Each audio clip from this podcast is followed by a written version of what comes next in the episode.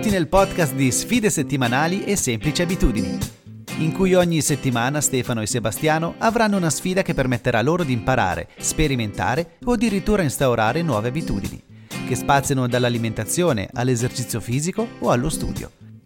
Benvenuto e buon divertimento!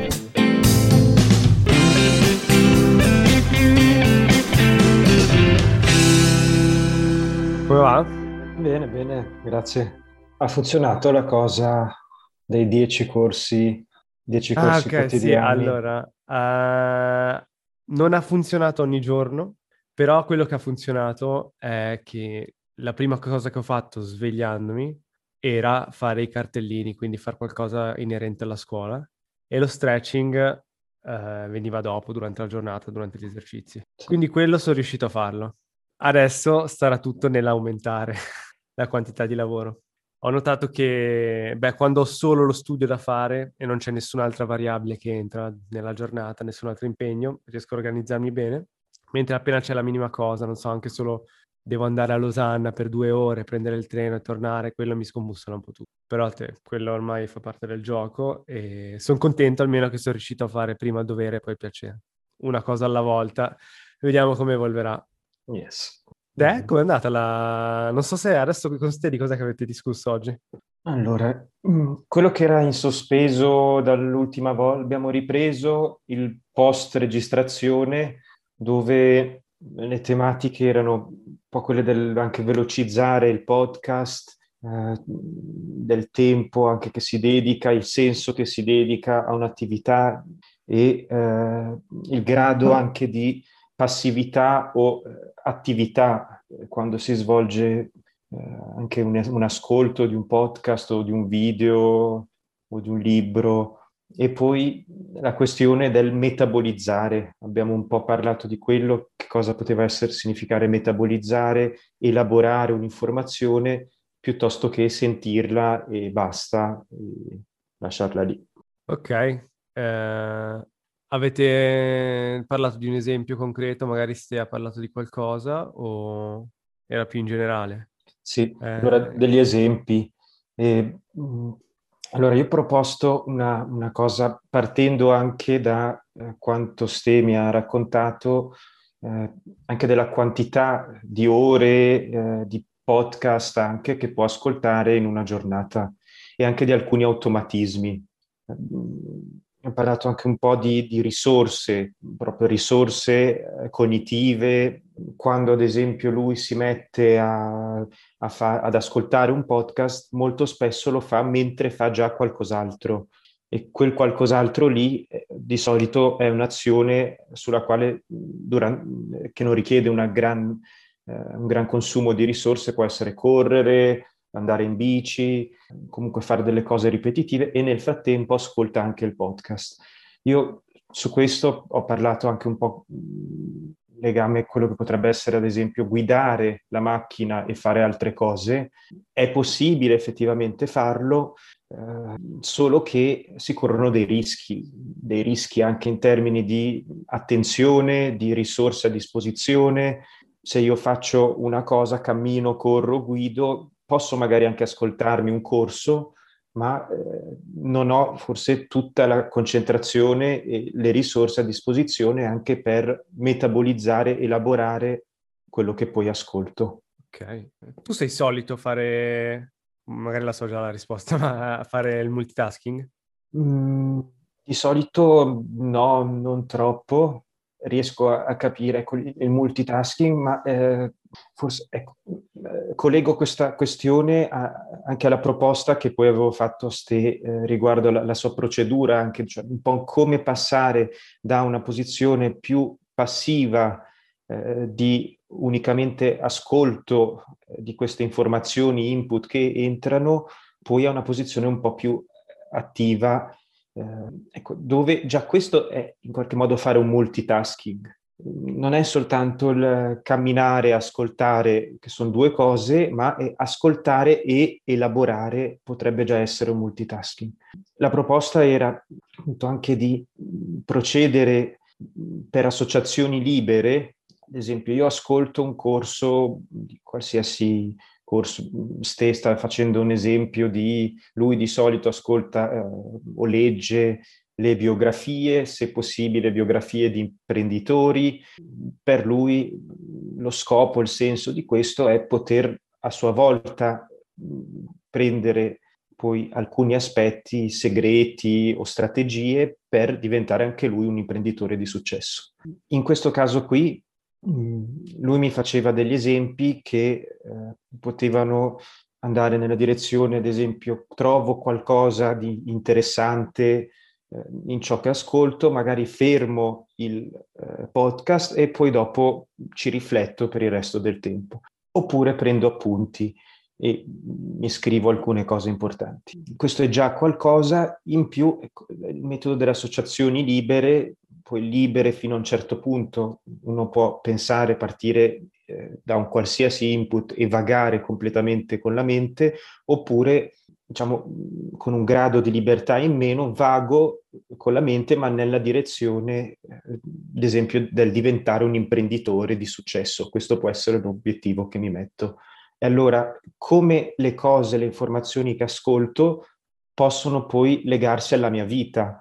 Io ho ascoltato che quell'imprenditore lì ha fatto determinate azioni in un certo momento, le mie strategie come si confrontano con le strategie prese da lui, dove ci sono dei punti in comune, dove ci sono delle differenze, ecco, un, un rendere l'informazione, l'input proprio, questo è inizialmente un procedere per associazioni, quindi facendo veramente vagare la mente così come va, e in un secondo momento anche un, eh, un, un, riuscire a inquadrare poi quelle associazioni in un contesto un po' più ampio, cioè creare dei collegamenti tra le associazioni fatte in un secondo momento. Questo potrebbe essere il passaggio dell'interpretazione del materiale raccolto.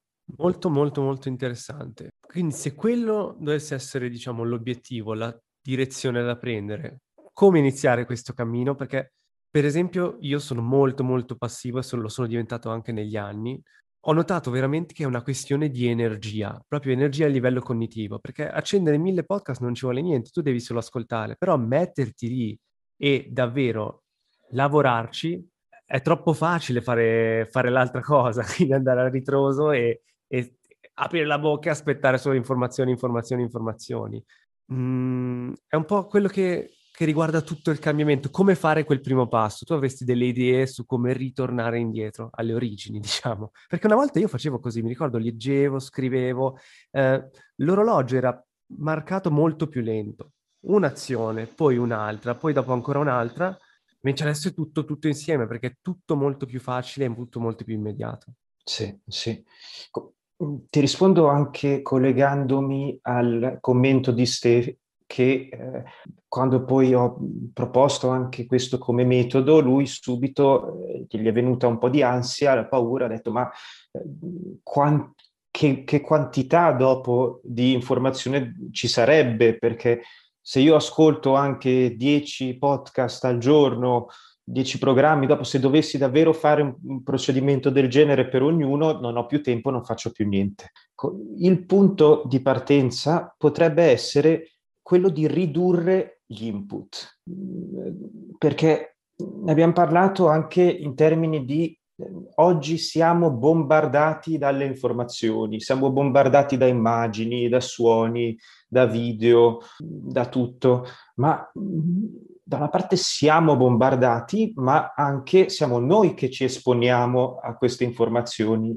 il primo passo sarebbe un po' riprendere controllo su se stessi e su, sugli elementi ai quali si è esposti quotidianamente, riducendo il, l'input. Quindi se ad esempio questo lavoro lo si fa applicandolo ai podcast, se abitualmente io ascolto cinque programmi al giorno, potrei provare ad ascoltarne solo uno, scegliendolo meglio, perché anche lì ste, mi, mi, raccontava che diceva eh, io ho fatto un giro, ho camminato per un'ora, ho ascoltato un podcast che nemmeno mi interessava troppo. E allora nemmeno ci ho riflettuto perché andava praticamente in sottofondo e, e basta. Io un po' così gli ho chiesto, ma scusa, ma perché devi ascoltare qualcosa che non ti interessa?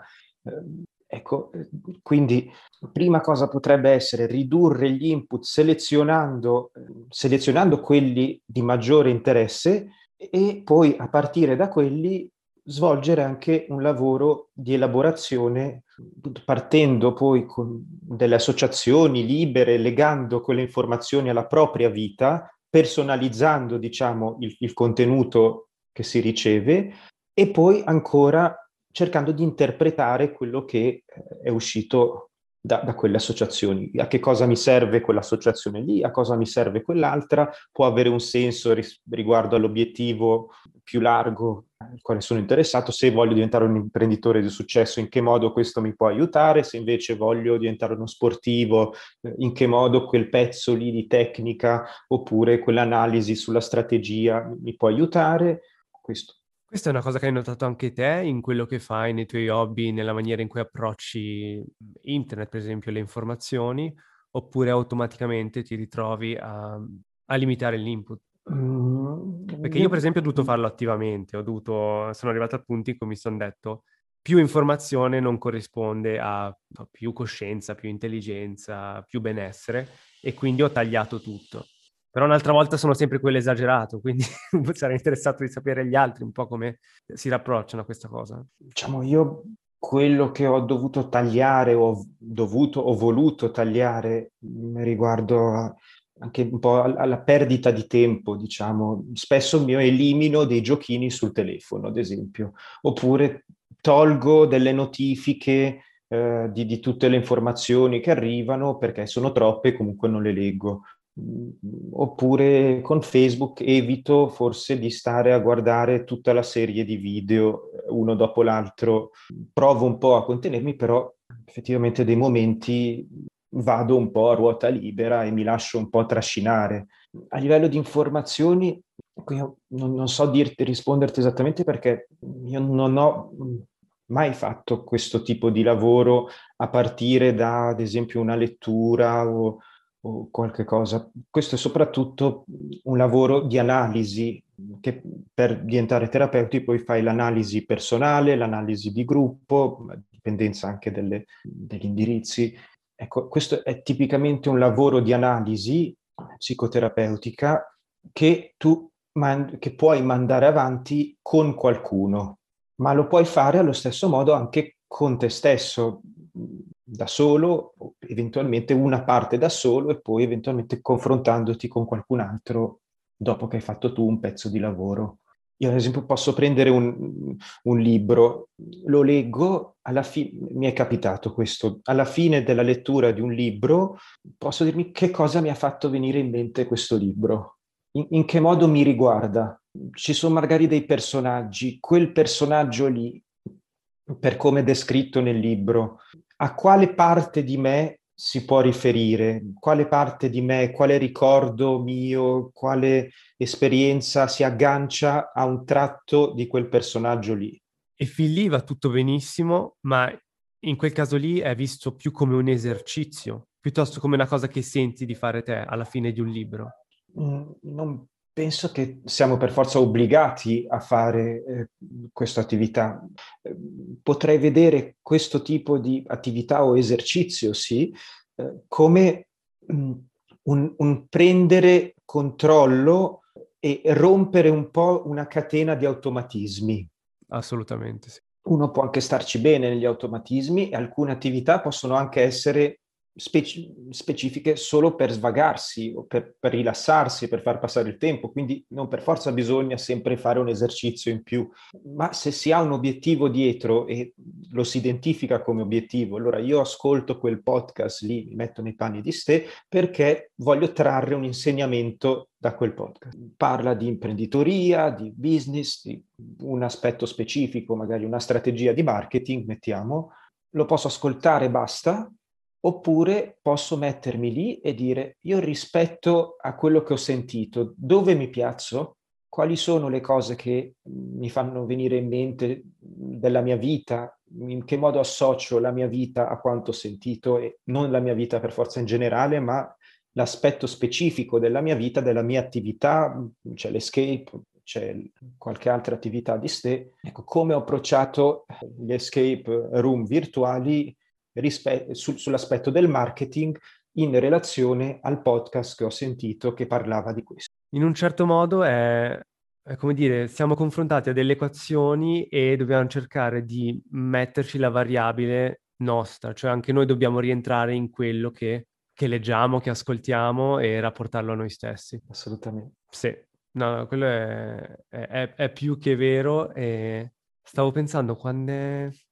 Forse quando ero più giovane, quando ero al liceo, per esempio, mi ricordo, è una cosa stupida forse, ma i temi di italiano erano una delle poche volte in cui mi ritrovavo a pensare davvero, a sviluppare, a far andare la fantasia e a ragionare anche un po'. Anche perché quelli sono gli anni in cui le nostre credenze cambiano, il nostro rapporto agli altri, a noi stessi, la coscienza che abbiamo, la maniera di esprimerci. E lì ricordo davvero che eh, osannavo quasi i temi d'italiano. Erano uno strumento davvero, davvero utile, sia per il professore per conoscere gli allievi, ma gli allievi per avere questa valvola di sfogo. E, e mi mancano un po' i mini temi d'italiano nella mia vita in questo momento. Ci provo, per esempio, non so, adesso a scuola sto facendo il modulo di neurologia e psichiatria e psichiatria, come ho detto in passato, mi interessa tantissimo, quindi cerco di andare un attimino più in là della slide. Ho provato a farmi degli appunti, ma di cose davvero semplici, stiamo parlando di schizofrenia, bipolarismo, e cerco di fare un po' i collegamenti al, esterni e quello devo vedere, cioè devo dire che mi aiuta veramente. Però non è neanche così tanto forzato perché sento un interesse innato dentro verso questa cosa. Quando forse in passato l'errore, cioè in passato magari uno o due anni fa, era dirsi ok, voglio essere molto più attivo in tutto quello che faccio perché voglio diventare migliore e ho sempre questa idea di progresso, progresso, progresso. Forse lasciare andare le cose in maniera un attimino più organica a volte è meglio. Sì, sì, sì. Abbiamo parlato anche di te un, pochino eh, e anche del sistema educativo, degli esami, di come sono impostati, che paragonando poi quello che può essere uno, gli studi di medicina con, ad esempio, ho fatto un esempio molto in contrapposizione quello che può essere ad esempio uno studio di italiano. Quando si studia italiano o letteratura, appunto, è molto più facile lasciarsi anche ispirare dai contenuti di una poesia, di un'opera e poi eh, spesso viene anche richiesta un'elaborazione di alcuni temi a partire, cioè una presa di posizione, leggo Foscolo, eh, leggo qualcun altro e allora qual è il mio punto di vista sulla tematica eh, più ampia. Sì. Quello è letteratura italiano, mentre medicina molto spesso viene richiesto la memorizzazione e la restituzione dei dati precisi. Vorrei correre in difesa della medicina, però in questo caso non posso, è davvero così. Non, non ci piove, è un, è un, arrivare alla saturazione completa del, dei gigabyte cognitivi e poi sputarli fuori dall'esame, giustamente. Anzi, quest'anno ti faccio un esempio, ci hanno messo le domande a risposta aperta ma corta. Quindi non puoi sviluppare niente, anche lì devi mettere una frase e è quella che c'è sulla slide. E questo è un, è un, peccato perché era anche un altro tema che avevamo affrontato, era anche quello del, dei computer, dell'intelligenza artificiale che si sta portando sempre più avanti in questi anni e, e noi perdiamo un po' terreno eh, rispetto alle macchine, ai programmi, ai computer, se eh, dobbiamo riflettere in questi termini qui. Una macchina s- sarà sempre avvantaggiata in termini di gigabyte di informazioni che, che può contenere e restituire all'evenienza, mentre noi, ecco, c'è da chiedersi qual è, e anche in futuro sempre di più, qual è la nostra particolarità in termini di esseri umani, qual è un nostro talento, cos'è che sappiamo fare meglio, cioè, prima di tutto renderci conto del talento nostro, che cosa sappiamo fare bene. Tu dici adesso per il modulo di neurologia e psichiatria trovo un interesse maggiore e mi viene anche più facile fare delle associazioni, magari meno un altro modulo. Bene, allora su quello lì tu hai, hai tutte le possibilità anche di specializzarti, di elaborare, forse per, in modo naturale, qualcosa, c'è qualcosa in te che ti, ti attira di, quello. Questo avrebbe molto più senso anche avendo possibilmente un sistema educativo più flessibile, di dire ok, ma allora io mi, mi, sviluppo in quella direzione lì, piuttosto che stare anni e anni a ripetere, immagazzinare cose che poi forse non userò mai o comunque dimenticherò in, in campi che no, non mi interessano. Sì, sono un po' triste quando dici queste cose perché sono d'accordo ed è quello che vivo eh, da, da, da, che ho iniziato medicina, quindi sono anni, anni, anni. Sì. Ad esempio, mi, mi, posso molto legare sia all'italiano del liceo. Ricordo benissimo che sognavo quando facevo i corsi di italiano con il nostro Galfrascoli, che era docente di italiano, no, no. e mi, mi partiva la mia mente verso i miei amori del liceo, eh, verso il romanticismo, verso certe posizioni, a volte anche della credenza di Dio, dell'infinito, di, di altre cose. Ecco, partivo. Poi anche avuto, studiando psicologia, lì avevo tantissime possibilità di partire eh, di associare certi meccanismi, certe informazioni alla mia vita. Poi ricordo benissimo che avevo un corso di anatomia nei, nei, primi anni del, del, bachelor. Di psicologia? Studiando psicologia c'era ah, il corso di... Mi, no, no, penso anatomia e basta, non, non, non so se... E c'era anche ne, neuro, c'erano anche cose, neo, neurofisiologia ad esempio, anche quello un po' complicato per me, ma ecco, già lì potevo fare meno associazioni, ma anatomia io non trovavo un senso e una possibilità, cioè se mi nomini come si chiama l'osso del dito, forse posso ricordarmi che me lo sono rotto un, in un certo periodo della mia vita, ma difficilmente posso elaborare qualcosa su queste informazioni. Beh, anatomia è la materia stereotipata della, della facoltà di medicina. Le... È quasi un, uno scherzo. Le lezioni di anatomia sono il professore che indica la slide e dice qua c'è la tiroide, lì abbiamo il timo, un attimo sotto c'è il mediastino, il mediastino e, e sì, in effetti estrapolare o trascendere l'anatomia è, mi sembra una sfida da premio Nobel, è impossibile. Sì. Però è necessario, bisogna dire anche quello, perché ad un certo punto mi ricordo che Uh, per scappare dallo studio di medicina e mi ero messo a scrivere un blog perché era anche, leggevo tanto in quel periodo e tante volte lo usavo quasi come fuga dalla medicina e non ha giovato molto le mie note a livello accademico, devo dire. Era bellissimo perché io accomuno la, la scrittura alla meditazione, per me è anche quasi meglio. È un, in inglese lo chiamano flow state, è sì. quando non senti il tempo passare. Sì. Ed è bellissimo, però ecco, i, non so se sono meccanismi di, di difesa, ma comunque noi ci rapportiamo al mondo creando usando un po' gli strumenti o creando delle tecniche per, beh, per, poter sopravvivere e continuare avanti. La mia tecnica in quel momento era scappare da quello stress e trovare un attimino la libertà nella scrittura. Però poi mi tornava contro, quindi bisogna sempre arrivare a una sorta di equilibrio, fare a patti con la parte funzionale e disfunzionale di cui parlavamo qualche puntata fa.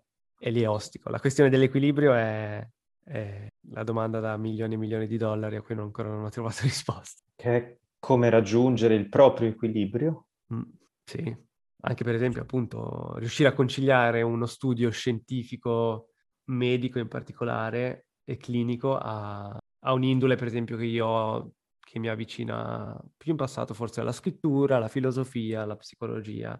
È stato tosto, però in realtà voglio fare anche lo psichiatra perché mi sembra il, un po' un ponte fra, due, fra i due aspetti, fra le discipline, appunto la psicologia è qualcosa di più rigoroso, non indulgente, diciamo, che è la, la scienza proprio stretta. Sì, sì. È difficile, difficile anche per il tempo che si ha a disposizione durante gli studi. È stato un po' quello di averti fregato, no? perché il tempo che ti prendeva il blog, e la concentrazione, gli interessi andavano in conflitto con il tempo necessario per studiare e memorizzare. E... No, infatti a un certo punto ho chiuso il blog, non, più, non ho più scritto niente per anni. Anche lì era la, e c'è un ritorno di tutte queste esagerazioni ogni volta, è bianco e nero con me. Però pensandoci questa settimana mi riallaccio a quello che dicevamo la settimana scorsa, del fatto che bisognerebbe provare a trovare il controllo e esercitare il proprio controllo sulle nostre pulsioni. L'esempio di Stefan con la Nutella, per esempio. E la mia posizione rimane quella del una volta che il meccanismo disfunzionale parte, mi riesce davvero, davvero difficile fermarlo. E, e forse, non so, sono arrivato alla conclusione, sarei interessato a sapere cosa ne pensi, che alcune persone hanno bisogno di essere sobrie e non possono magari bersi due birre al giorno, perché quelle due birre si tramutano in, adesso esagero, ma una cirrosi dopo 35 anni di, di alcolismo. Io, io potrei risponderti servono degli strumenti. Per poter controllare certi impulsi servono degli strumenti. Adesso, se qualcuno non ha questi strumenti qui ed è cosciente che se si beve due birre non ci si ferma, non si ferma alle due birre, ma passerà alle 10 praticamente in modo automatico, inizialmente potrebbe essere una buona strategia non bere del tutto. Però questa è anche un limitarti, diciamo, un limitare ciò che tu puoi fare nella, nella tua vita, anche dover rinunciare ad alcuni piaceri che puoi avere, è un po' un peccato questo. Secondo me si potrebbe invece provare a sviluppare degli strumenti che permettono anche di bloccare quell'automatismo, quell'onda che parte, che ti porta quasi sicuramente all'eccesso, potendo anche gustarti l'azione, l'attività che, che ti piace. E se volessimo dissezionare questi automatismi, dov'è che bisogna cercare per primo? Sì.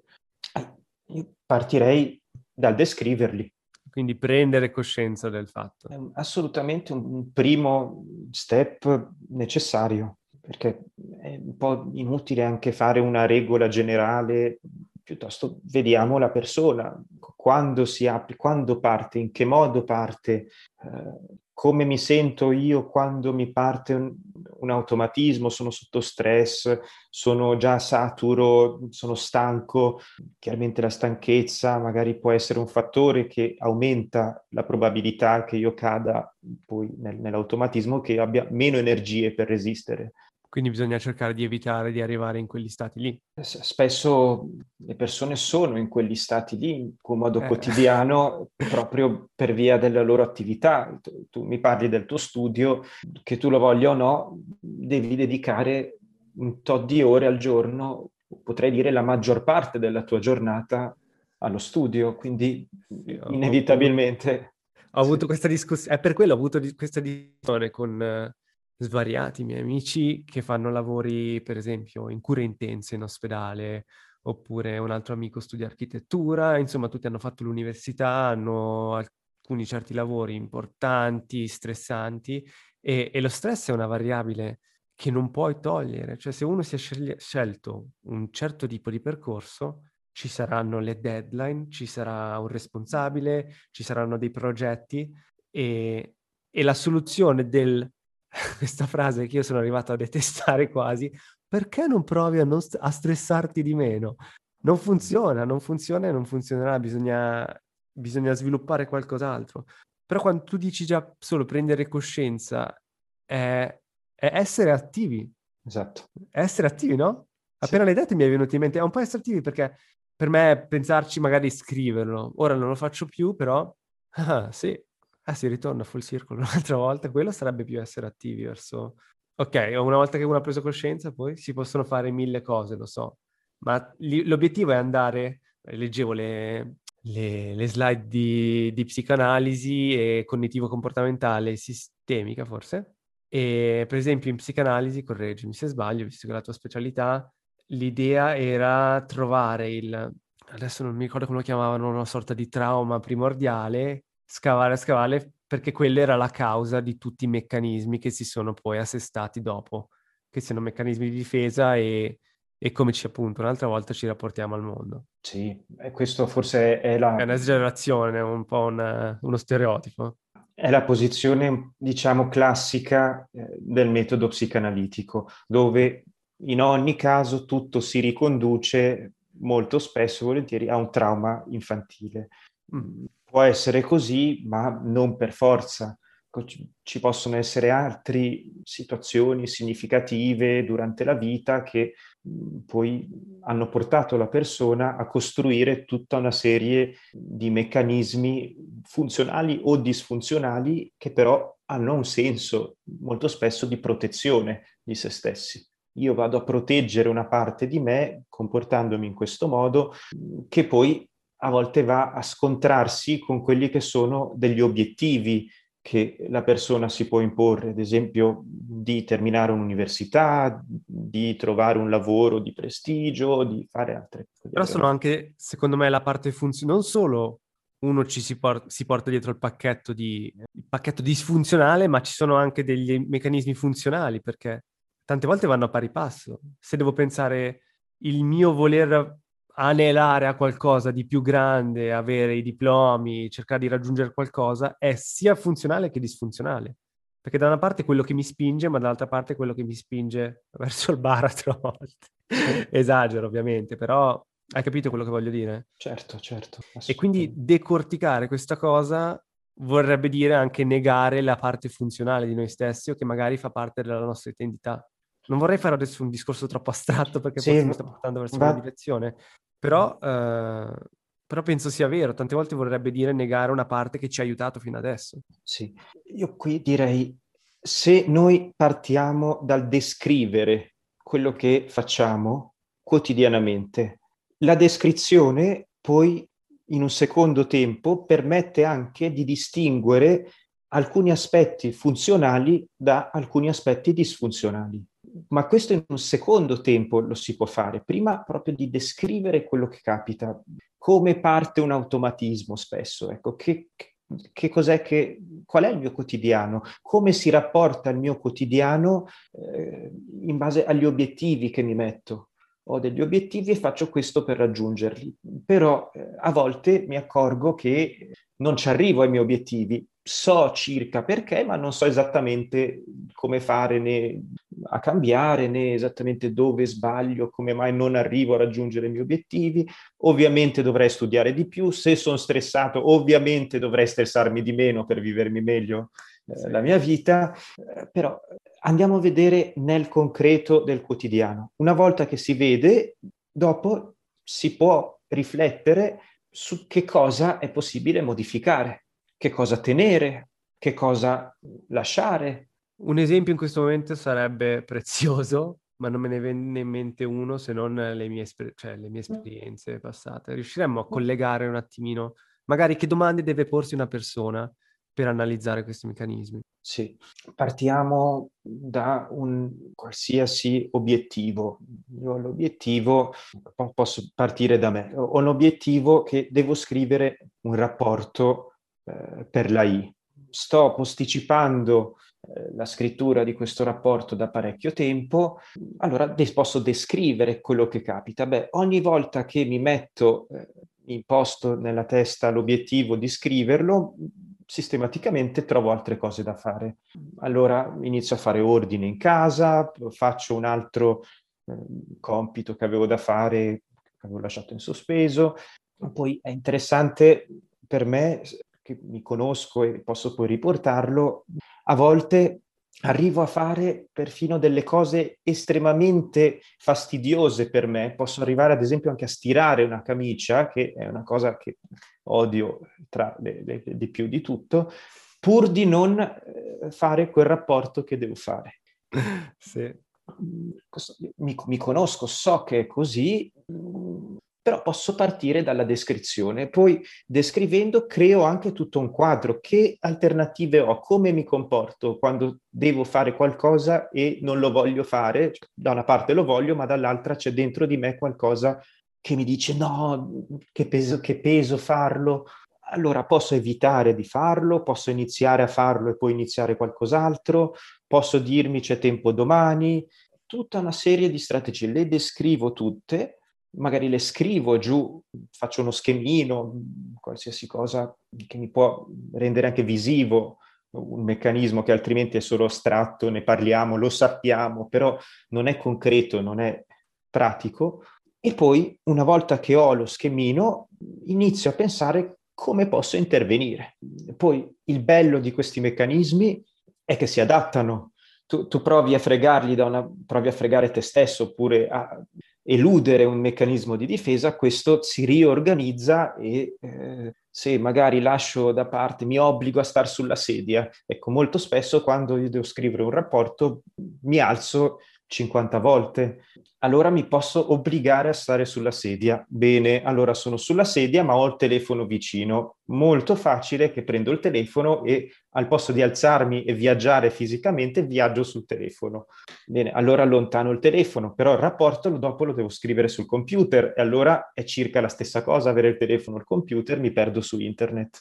Chiudo internet, gli dico non ho bisogno di internet per scrivere questo rapporto allora c'è sicuramente da fare ordine sul desktop, perché eh, lì si sono accumulati documenti, cartelle, ogni, ogni cosa, ecco, son, questi sono i meccanismi di evitamento del compito dovuto che si riorganizzano e, e vanno avanti.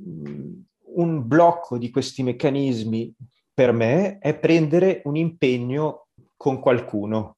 Come il podcast, un'ora devi essere là, altrimenti senso di colpa e tutte le cose che abbiamo discusso le ultime. Assolutamente. Se noi abbiamo un impegno che ci siamo, è tanto più probabile che io faccia quel che mi sono proposto e che, e, che rispetti l'accordo nostro. Ma questa è una cosa che funziona con me, non per forza generalizzabile. Mm. Ad esempio, posso scrivere, se devo fare il rapporto, scrivo al medico al quale devo spedire il rapporto che lo riceverà nel, all'inizio di settimana prossima. E evidentemente lì sei pressato a mandarglielo, perché sennò sto qua si dirà, questo qui non lavora. Ecco, o comunque che, che, senso ha che mi ha scritto l'email che me lo manda se poi dopo non sì. me lo manda, è un pirla. Sì. Quindi questo mi può aiutare. Oppure se devo studiare, fare qualcosa con qualcuno, anche questo è il gruppo di studio, il gruppo di lavoro, in quel caso su di me l'effetto del gruppo è di far saltare quei meccanismi di evitamento che difficilmente riesco a farli saltare da solo, io confrontato con me stesso, perché cosa ci prendo gusto a, a, a sguazzare nel, nell'evitamento e, e mi, mi, viene pure il sorriso nel, nel, vedermi in che modo riesco ad evitare ancora e ancora e ancora il compito da fare. È, è creativo, è una risorsa anche questa enorme. È comica a volte. Sì, sì. Sei poi riuscito a scriverlo il, il rapporto oppure... No, non ancora. Però lo scriverò, lo scriverò e diciamo, un altro incentivo per me è che se non scrivo il rapporto l'assicurazione non mi rimborsa i soldi delle sedute. Eh, questo vuol dire che se io voglio ricevere quei soldi devo per forza scrivere questo rapporto. E questo è un motivo, anche con le tasse che stanno arrivando, per farmi muovere. E... Direi. Sì. E sul lavoro è più, è più facile controllarsi? Tu lavori in proprio però. Sì. Quindi non devi rendere conto a nessuno se non appunto le assicurazioni e lavorerai in una rete di, di cura, non so come si chiamano forse. Sì, a dipendenza della situazione, a volte appunto quando si collabora anche con l'AI bisogna spedire dei, dei rapporti, a volte si collabora con i docenti di scuola nel caso dei bambini, il docente di sostegno, il docente di classe, magari c'è un incontro di rete dove ci sono altri assistenti sociali, eh, educatori, ognuno con il suo ruolo e poi beh, bisogna rendere conto anche al paziente, questa è la cosa più importante. Sì. Stavo pensando alle... alla sfida che mi ero messo io, quella di iniziare la mattina. Devo fare in modo di avere qualcosa di, di oggettivabile, è la parola giusta, non so, per poter tenere traccia dei miglioramenti o eventuali peggioramenti nelle settimane, perché già mi sto dicendo che se no va tutto a crollare e non continuo più. Dovrei trovarmi una mini sfida che poi vi, vi descriverò. Con te siete arrivati a qualcosa di simile o vi siete riaggiornati sulle, sulle vostre sfide, che sia il ping pong o il suo legge? Non lo abbiamo ripreso, però okay. se vedi è la prima domanda che io ti ho fatto quando ci siamo incontrati oggi.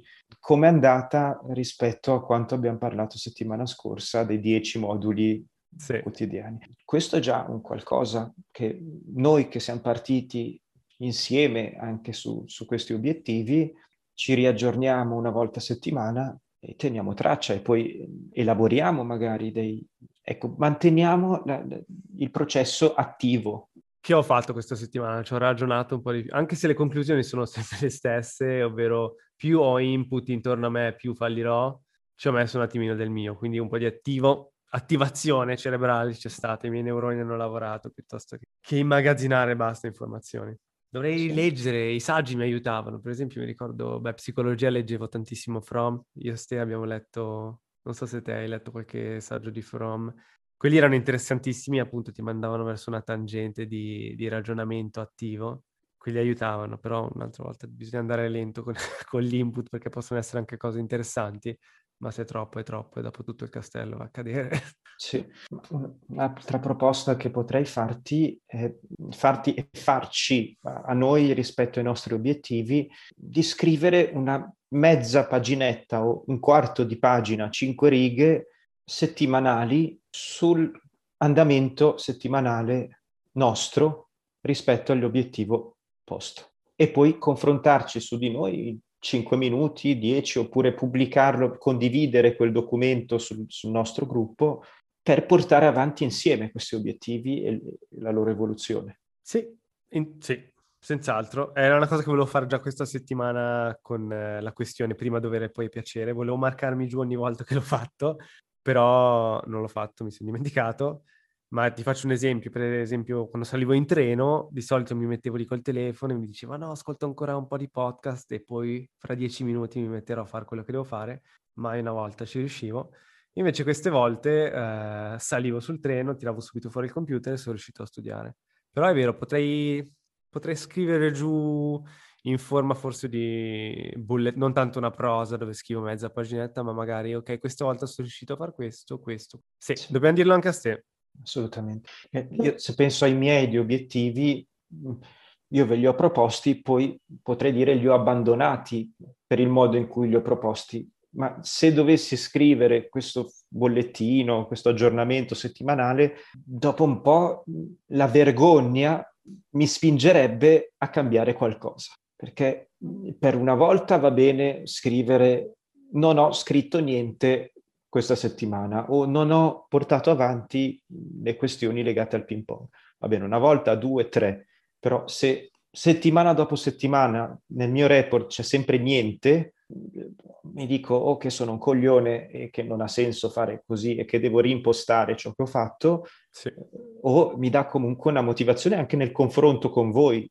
Questo per me è, è un meccanismo, cioè io mi, mi sento, di, mi vergogno anche nel dover ammettere che non ho pagato attenzione in qualcosa che tra l'altro mi sono proposto io, non qualcun altro, un capo o qualcuno, no.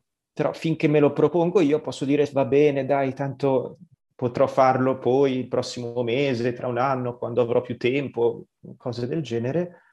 Invece con un controllo più marcato e una condivisione dei miei progressi o dei miei blocchi con voi, penso che si possono ottenere dei buoni risultati. Ottimo. Uh, bene, benissimo. Penso sia tutto. Volevi discutere ancora qualcos'altro? O... Proponiamo anche a te questa cosa. Sì, sì, sì, sì, sì senz'altro. Adesso glielo scriviamo, glielo scriviamo nel, nel, gruppo. Ricordiamo che io non c'ero nella scorsa puntata perché per colpa mia un'altra volta usiamo la tecnica del, della vergogna. Così ammetto che uh, ho fatto uno dei miei soliti casini con le stampanti non stampanti e ho dovuto paccare quindi cercherò di migliorare da questa parte qua. Però ecco, siamo riusciti comunque a organizzarci, vederci. Perché tu hai usato la tecnica di ste, del maestro Yoda tranquillo che è paziente e non si incazza.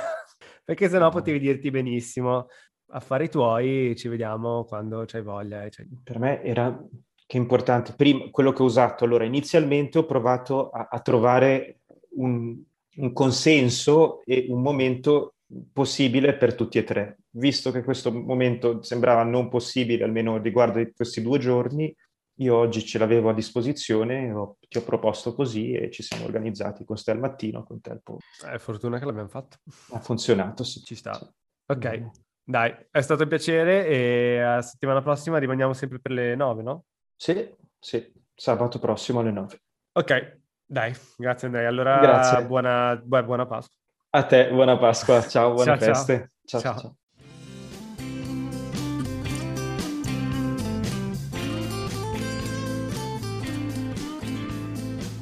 Grazie per aver ascoltato un'altra puntata di Sfide Settimanali. Se siete interessati a quello che facciamo, venite a trovarci sulla pagina Instagram oppure sul sito sfidesettimanali.com.